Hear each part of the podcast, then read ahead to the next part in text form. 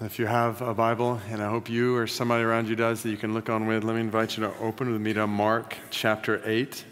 Feel free to use table of contents if you need to. Mark chapter 8. And as you're turning, I want to welcome those of you in Prince William and Arlington and Loudoun, Montgomery County, as well as others online. It's good to be together around God's Word. And man, this part of Mark that we have been in the last few weeks has been so good in ways I didn't see coming, certainly in ways I didn't plan. So if you've, if you've missed any of the last few weeks, a, a, few weeks ago, we started in Mark chapter 8, verse 22, story of Jesus healing a blind man, and thought about the healing power of Jesus and prayed for healing in each other's lives and celebrated healing specifically in marriages in our church family.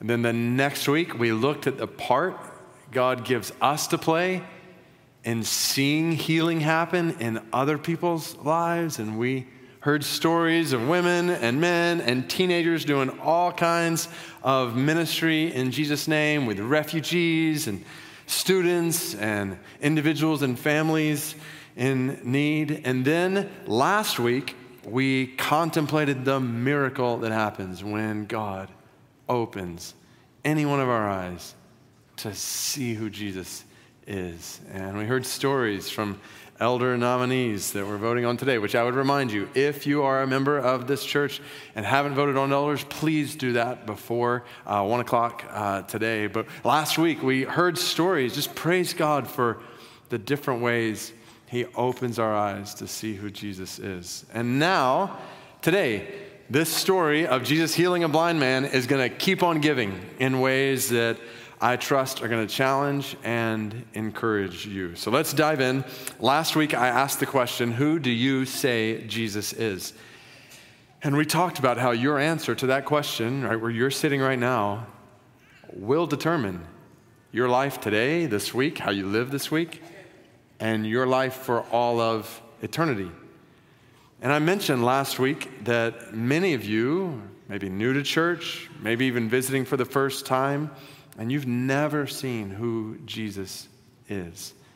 And I said last week, I'd say it again. I, I pray that today might be the day when God opens your eyes, maybe in a way you weren't expecting, to see who Jesus is. But then I mentioned that there are others of you I'm convinced many others who have been around church for a long time, maybe even most of your life, but you still haven't seen who Jesus really is. You've seen, maybe even put your faith in, a picture of Jesus that's either inaccurate or at best incomplete.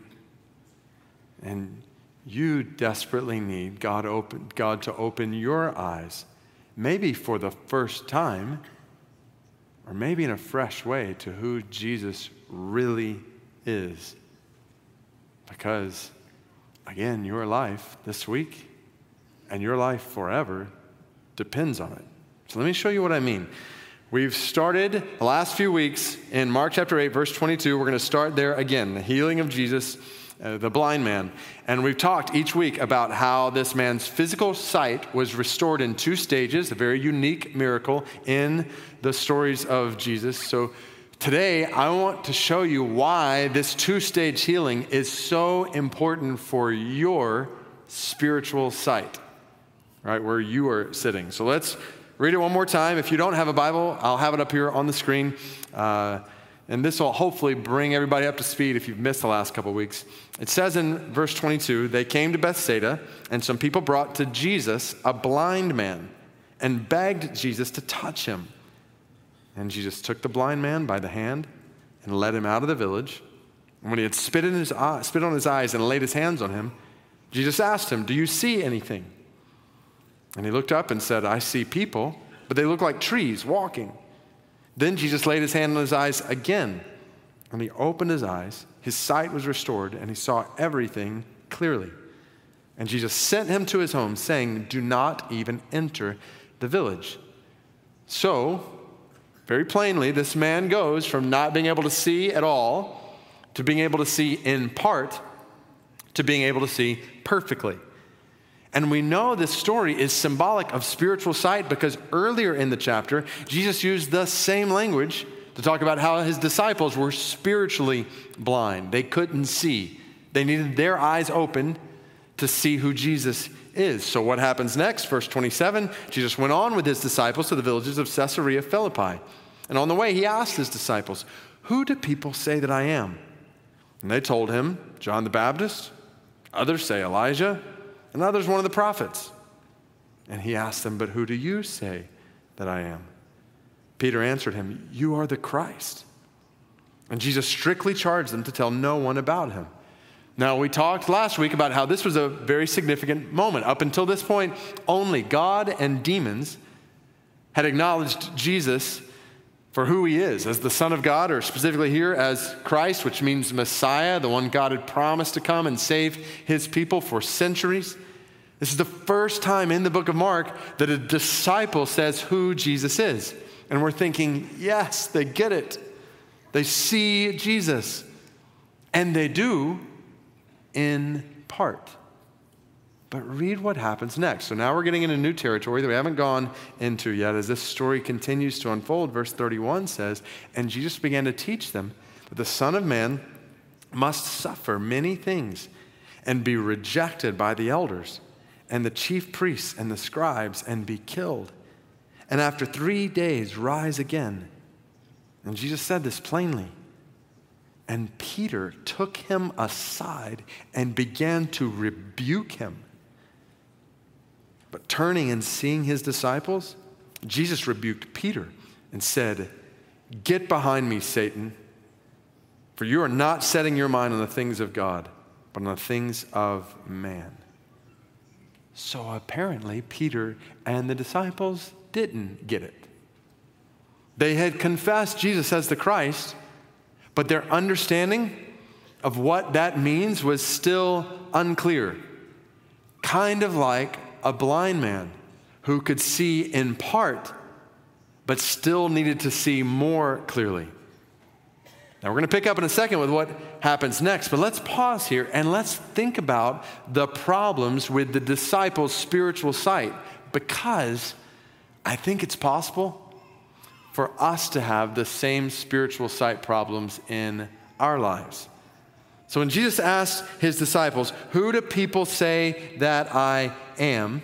And Peter said, on behalf of the apostles, or the disciples, You are the Christ, the Messiah. Let's think about what was going through their minds when they said, The Christ, the Messiah. So if you're taking notes, you might write down at this point who the disciples wanted Jesus to be, who Jewish men and women wanted a Messiah to be. They wanted someone who would, on one hand, save their nation politically. Jewish people were longing for a political Messiah who would deliver Jerusalem and Israel from the Gentiles, specifically the Romans at this time, and make their nation great. Second, they wanted someone who would give them power who would overthrow their oppressors with military might, give them the power they desired. They wanted someone who would make them prosperous, who would restore their wealth and comfort and prosperity in their lives and their families and their nation. Keep going, a couple more things. They wanted someone who would draw the crowds together, who would bring all the leaders and the priests and the scribes and the common men and women all together under one banner to overthrow their enemies.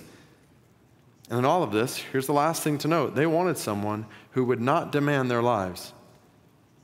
Meaning, they wanted to continue on with their lives as they knew them, only better, with more prosperity and more power in this world. So, this is who Jewish people would have had in their minds when they thought about the disciple, when they thought about the Messiah. So, for these Jewish disciples in Mark 8, at this significant point in time, they were saying, Jesus, you're him. This is who you are. But their sight was what?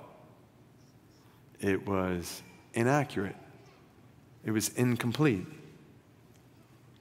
But, lest we be too hard on them, let's just pause and ask the question Is it possible for us to want the same things? I would submit that as you look at this list, if we're not careful, this can actually be American Christianity today. We can seem pretty zealous to find a political savior for our nation. We can do all kinds of things in pursuit of worldly power. We have created and exported to the whole world a version of Christianity that revolves around worldly prosperity. The prosperity gospel, the good news that you can be prosperous in this world with Jesus. There seems to be little difference practically between how Christians and non Christians approach possessions and comforts in this world. And hasn't the name of the game in American churches been do whatever it takes to draw the crowds? Often to the point of diluting what it means to follow Christ. So maybe it's not just these disciples, maybe it's us. Maybe it's you and me today who, together with these disciples, need to see Jesus more clearly. Amen. So, together, let's open our eyes in this passage to who Jesus really is. And to be clear, the Bible teaches he is not one who will make this nation or that nation great. Jesus is the Savior of all the nations. Did you notice where all this is taking place? In Caesarea Philippi, a city originally called Paneas in honor of the Roman god Pan, whose shrine was located there. The population of Caesarea Philippi was mainly Gentile, non Jewish, actually hostile to Judaism, and this is the place that Jesus first proclaimed the Messiah, the deliverer, not just of the Jewish people, but of all peoples. Amen. He is not just for one nation, he is for all the nations. And contrary to seeking worldly power, Jesus is the humble Son of Man did you see it in verse 31? Right after they confess him as the Christ, the Bible says Jesus began to teach them that the Son of Man. So he doesn't use this title, Messiah, to refer to himself. He knows what's in their mind when they're using that word. So he switches to talking about himself as the Son of Man, a title that emphasizes both his humanity and his humility. And think about it. Did you notice? That right after both of these stories, the healing of the blind man and the confession of the disciples, what happened? In both stories, Jesus said, Don't tell anyone about me. Remember, he told the blind man, Do not even enter the village. With his disciples, they said, You are the Christ. He strictly charged them to tell no one about him. Why is that? Because he didn't want what was in their minds spreading anywhere. If Jesus was on a quest for worldly power, he would be leveraging these healings to his advantage, right?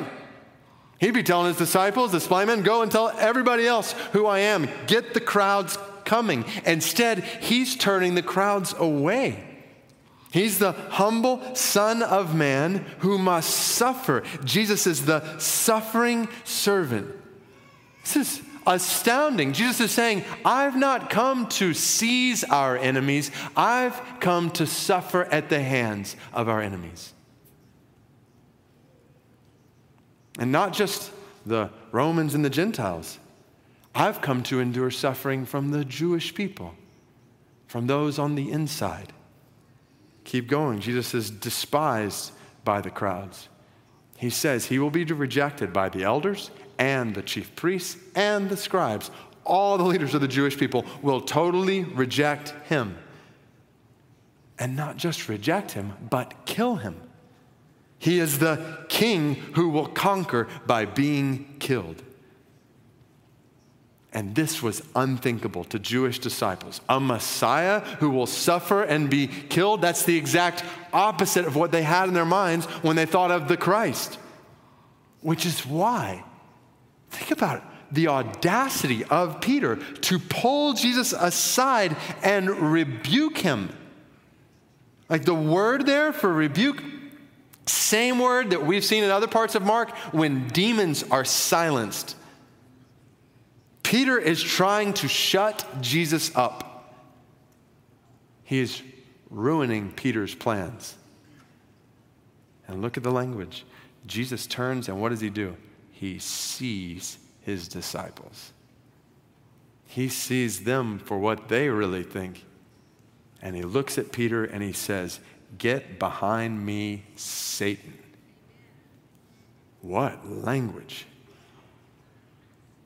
Follow this. It is demonic to look to Jesus as one who will save your nation politically, give you power, make you prosperous, draw the crowds while demanding nothing from your lives. That picture of Jesus comes straight from hell. And the danger is it's appealing to us, just like it was to them.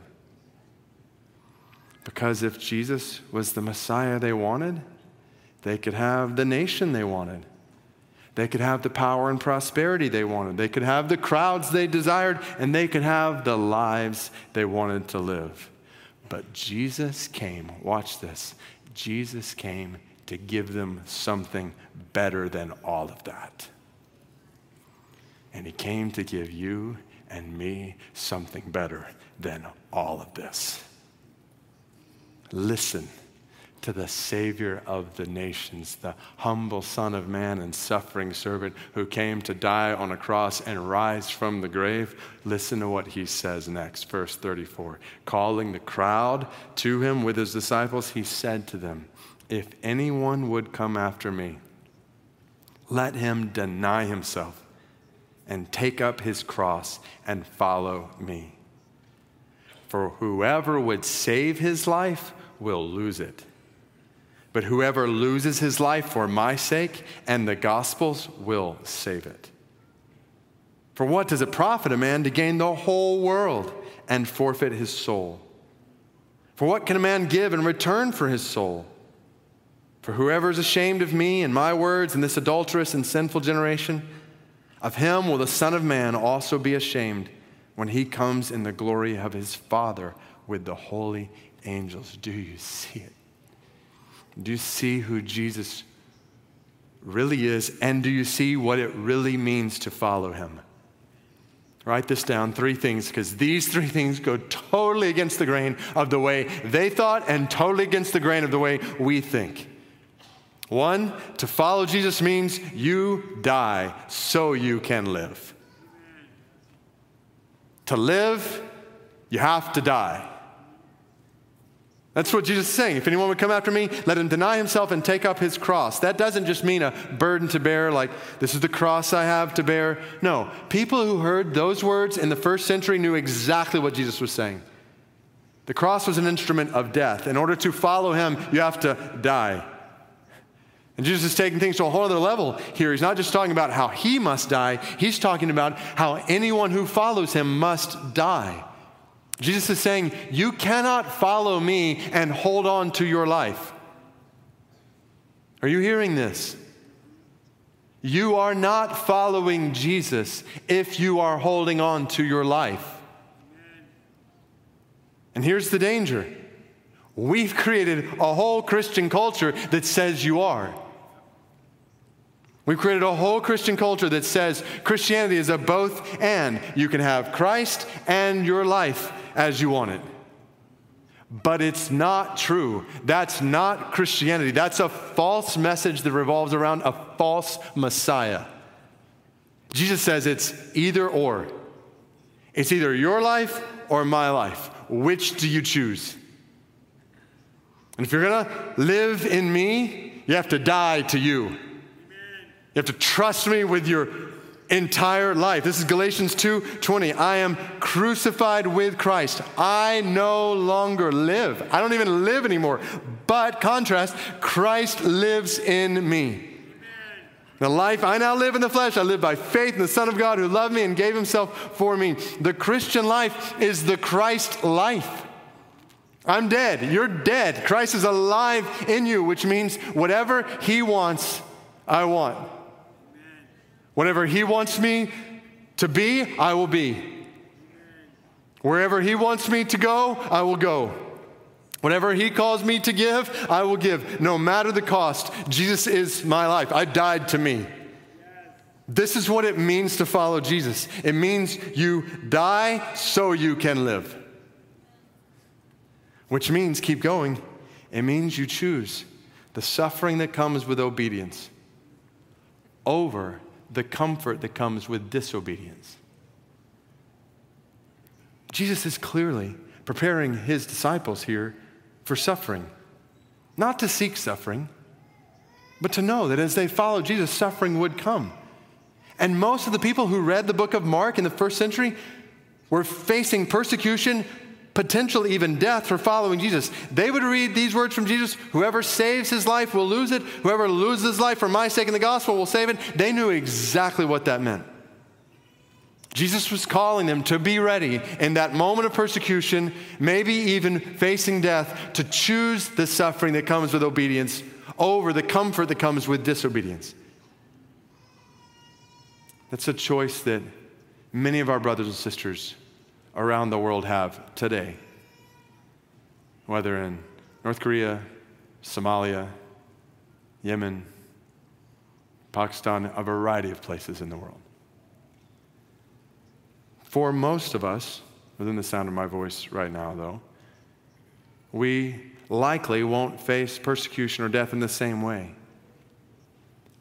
But there are scores of ways this may still play out in our lives. Some of you have jobs that will be more and more in jeopardy as you profess biblical convictions. And following Jesus may mean losing your job by holding fast to your convictions instead of keeping your job and compromising your convictions. We'll talk about that more in a minute. Others of you, with three billion people in the world who have little to no knowledge of the gospel, God may lead you to take a job somewhere else in the world, maybe among unreached people and it will not be easy for you to do that. To move your life, your family there instead of staying here. But if that is the way God is leading you, then following Jesus means moving in obedience, not staying in disobedience. I think of many people in our church family right now who are in the process of considering this. Others who've gone to other places and join in from online in the middle of a really challenging places and circumstances in the world. Choosing the suffering that comes with obedience. Or I should add, those whom God calls to stay here, for all of us who are here right now, whom God is calling to make financial sacrifices to support the spread of the gospel among the unreached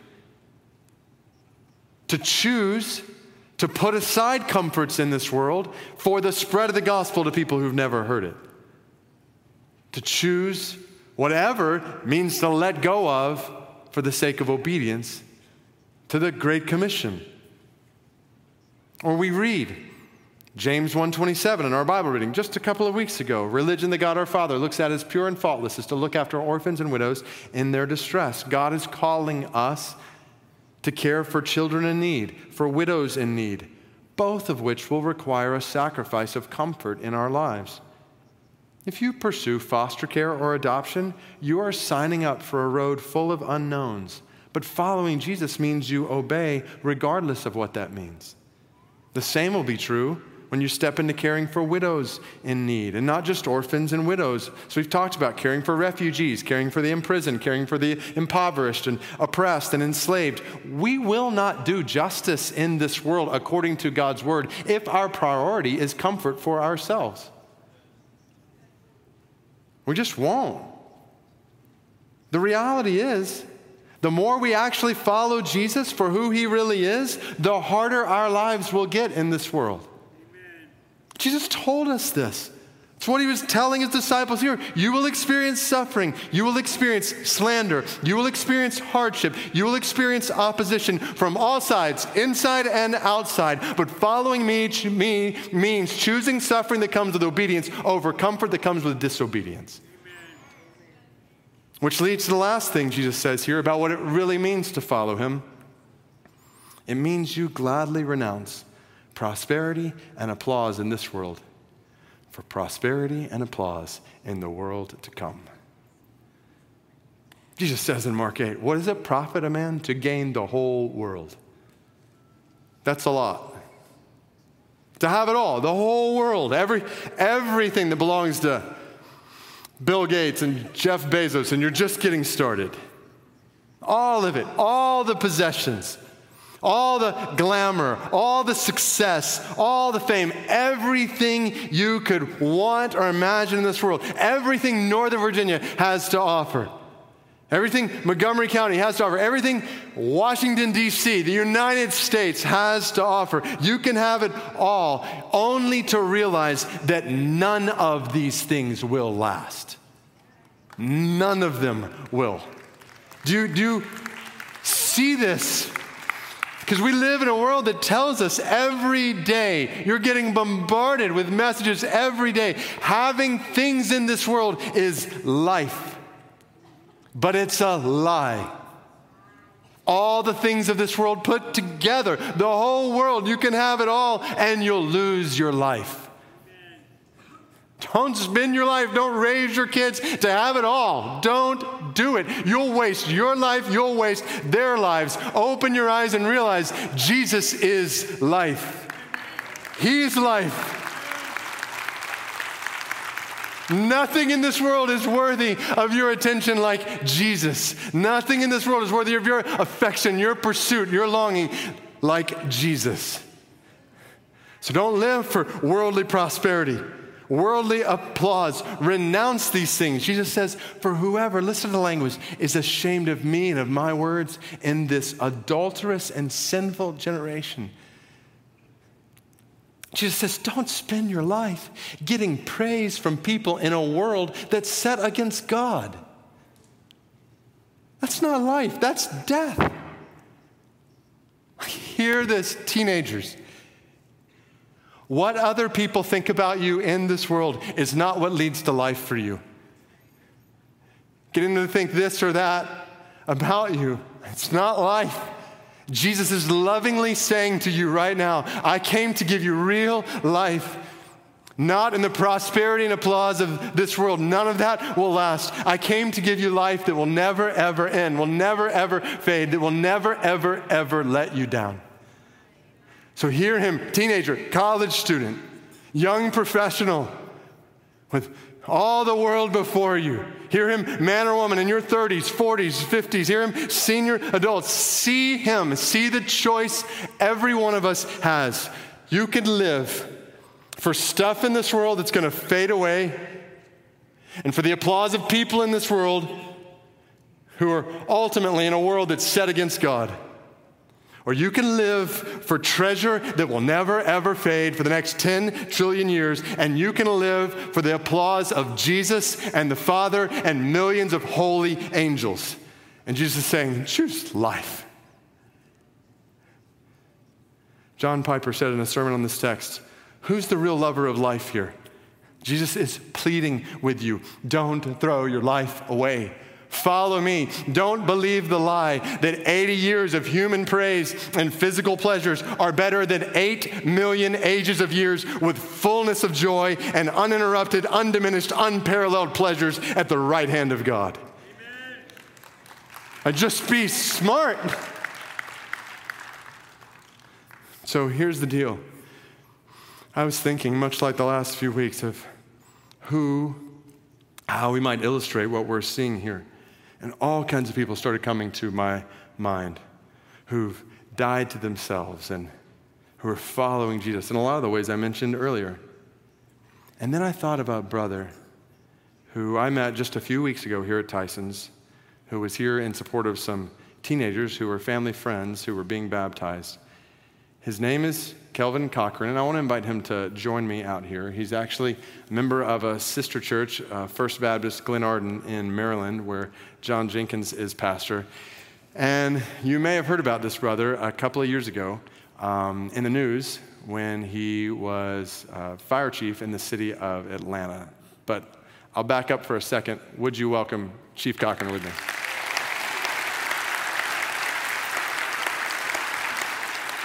All right, brother, let's start the best place. When did God open your eyes to see who Jesus is? So, just a little bit of your spiritual background. Well, good morning. I was born in Shreveport, Louisiana, into a family where I had three big brothers and two little sisters. Um, we were very poor. Uh, my dad left my mother, and we could no longer afford to live in the projects that we were living in, so my mother moved us a few blocks over into a rear alley called Rear Snow Street into a shotgun house. And at the top of the alley, there was a church called the Galilee Baptist Church. And we joined the Galilee Baptist Church and we began to go to church every Sunday morning and Sunday school after that, go to church Sunday evening and uh, Baptist training union after that. Uh, in the summers, we went to vacation Bible school. And by the time I reached seven, I had learned enough about Jesus to where there was a spring revival, and the invitation was extended one night after the preacher had preached, and I went to the altar, confessed Christ as my Savior, uh, and have been on this journey of faith ever since that time. Praise God for spring revival at Mount Galilee Baptist Church. Uh, okay, as a child, you had a dream to uh, fight fires. Tell us a little bit about that. It was in that same alley. Again, at five years old, Miss Maddie, who lived across the alley from us, her house caught fire. And the Shreveport firefighters came that day, and as my mom, brothers, and sisters, and me, we were watching the firefighters. I was so overwhelmed by what they were doing. I looked at my mom and brothers and sisters, and I said, I want to be a fireman when I grow up. And the grown ups in those days taught us this. They said, All of your dreams are going to come true if you believe in and have faith in God, if you go to school and get a good education, if you respect grown ups and treat other people like you want to be treated. They said, All your dreams are going to come true. And they were right. I did those things growing up as a kid. And in 1981, my childhood dream came true. I became a Shreveport firefighter. But God didn't stop there. The favor of God was on my career. And so, four years later, I became a captain in the training division of the Shreveport Fire Department. Six years after that, with 10 years on the job, I became the assistant chief of the training division. And eight years after that, with 18 years on the department, I became the fire chief of the Shreveport Fire Department. Eight years after that, I was appointed fire chief of the city of Atlanta under one mayor served her for two years. President Obama was elected and appointed me to head the United States Fire Administration within the Department of Homeland Security, the highest fire official in the United States of America.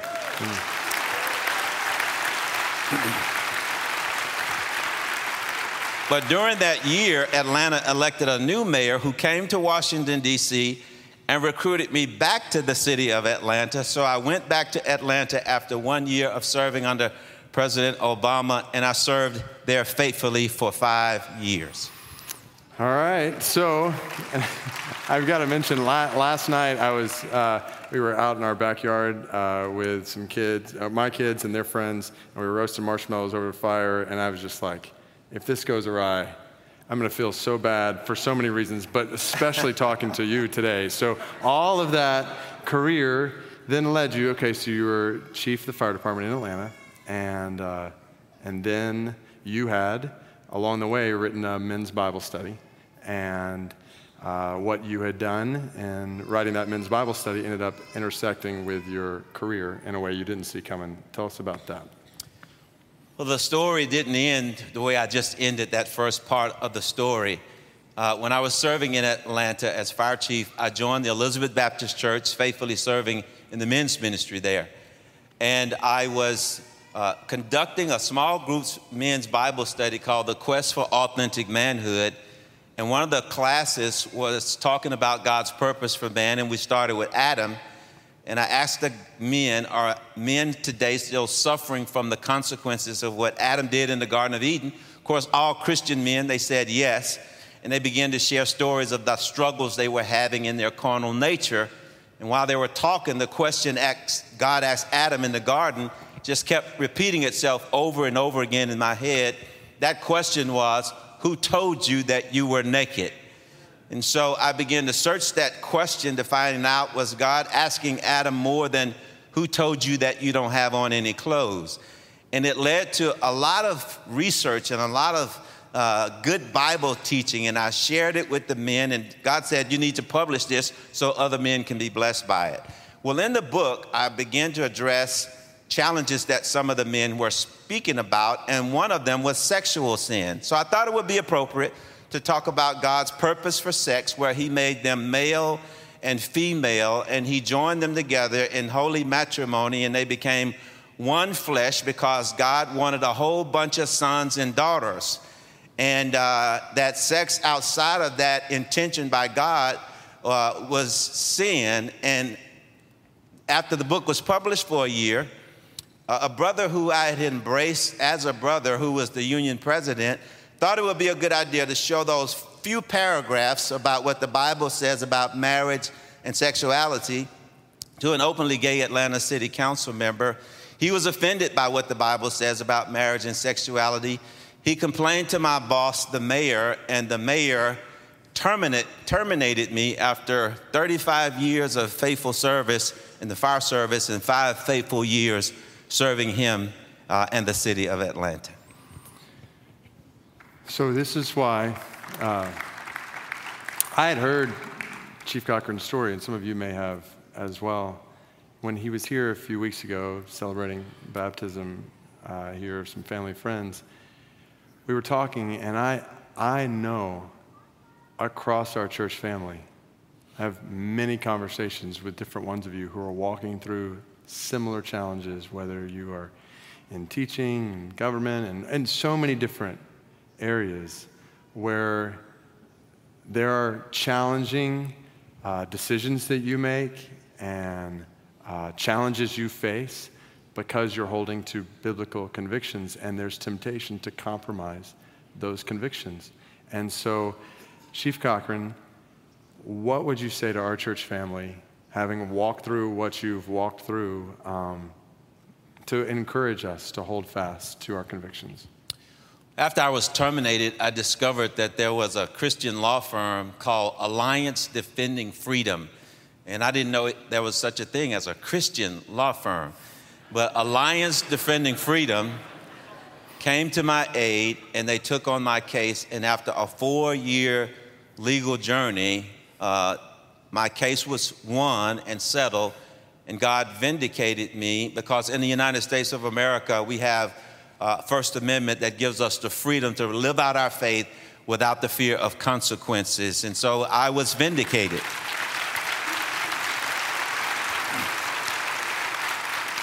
But God shared with me five things that He wanted me to share with the body of Christ because it's not a matter of if you will face that test, it's a matter of when. And I want to share quickly those five things that God taught me to share with His sons and daughters.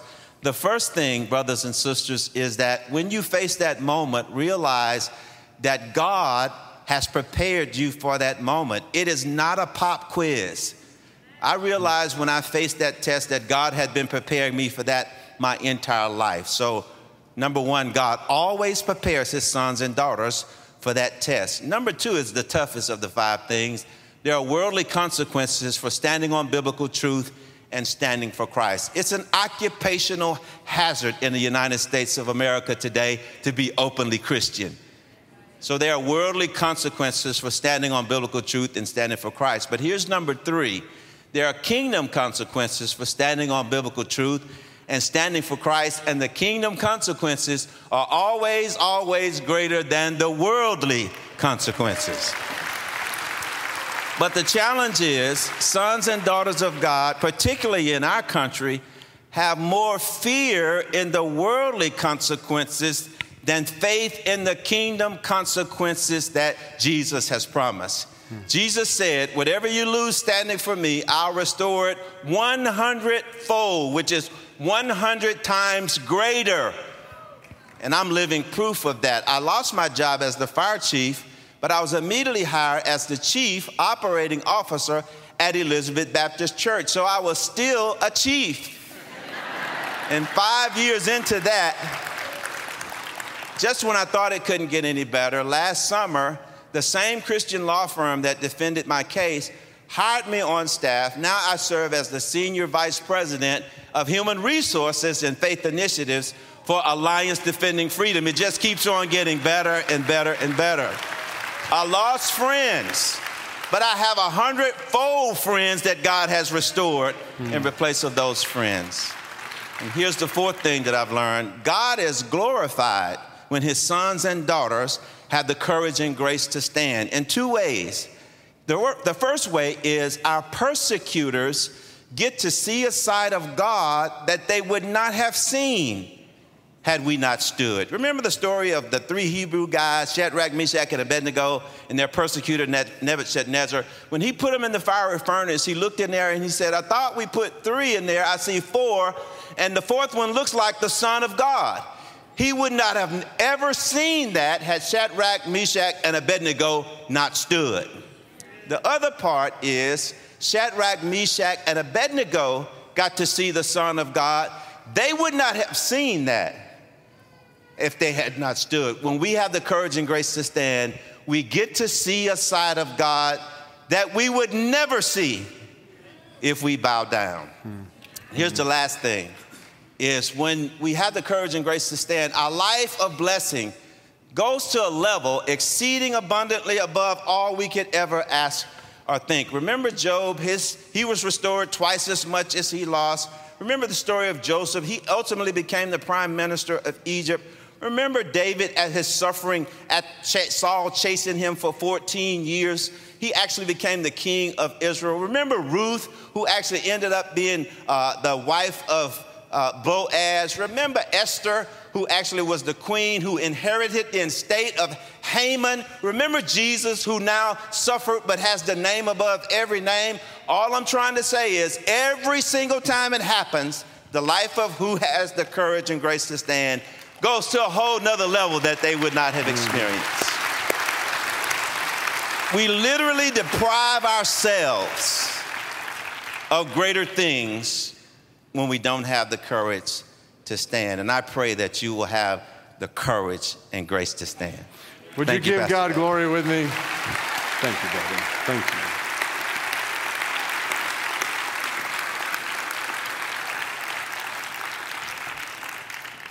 It's just one picture of this truth straight from Jesus' mouth. Mark 8:35. Whoever loses his life his job, reputation, career, whatever else, for my sake and the gospel's will save it. It's true. For my sake and for the gospel, the greatest news in the world. Think about this. What you're losing it all for the one who came and lived the life we couldn't live, a life of no sin against the Father. And then, even though he had no sin for which to die, who chose to die on a cross to pay the price for all of our sin, and who, whose story did not stop in a grave. He's the king who conquers by being killed. Three days later, he rises to life, ascends into heaven, and right now, by his Spirit, is calling you to trust in him with your life in a way that will far outlast anything in this world. Even that, like Chief Cochran and I were talking beforehand this morning about persecuted brothers and sisters who serve and suffer and die and don't see the hundredfold here. But that hundredfold is waiting for them in a way that is far beyond what any of us can imagine. Do you believe this? See it. This is how you save your life by dying to yourself, by choosing the suffering that comes with obedience to Christ over the comfort that comes with disobedience and by renouncing prosperity and applause in this world for prosperity and applause in the world to come. May God raise up all across this church family men, women, teenagers who see who Jesus really is, not who we want him to be, and who realize what it really means to follow him, no matter what it costs us in this world, confident in his reward. Let's pray all across this room, other locations, if you're watching online, just bow our heads close our eyes so that I can ask you this question. You can focus like, have you seen Jesus for who he really is? Is the one who is worthy not of your church attendance and religious motion while you go on with your life the way you want? Have you seen Jesus as the one who's worthy of your life? Want to invite you to open your eyes to Him today, your spiritual eyes. And maybe for the first time, or maybe in a fresh way, to pray Jesus, I see you for who you are. Thank you for bringing me to hear this word today from you. And I say, yes, I want to, I want to follow you for who you really are. Forgive me for, like Peter, rebuking you with the way I live my life, holding on to my life, and yet claiming to follow you. Today, right now, I let go of my life. I want to be crucified with you. I don't want to live anymore. I want you to live in me. I trust you to save me from my sin and to be Lord of my life. Oh, Jesus, we praise you for the invitation you've given us to find life in you. And we say together today, we trust in, in you and the reward that's found in you. And so we pray that you would help us to die daily to ourselves. You would help us to choose suffering that comes with obedience no matter what that means in any one of our lives. And you would help us to live day by day for prosperity and applause in the world to come. May it be so, we pray in Jesus' name. Amen.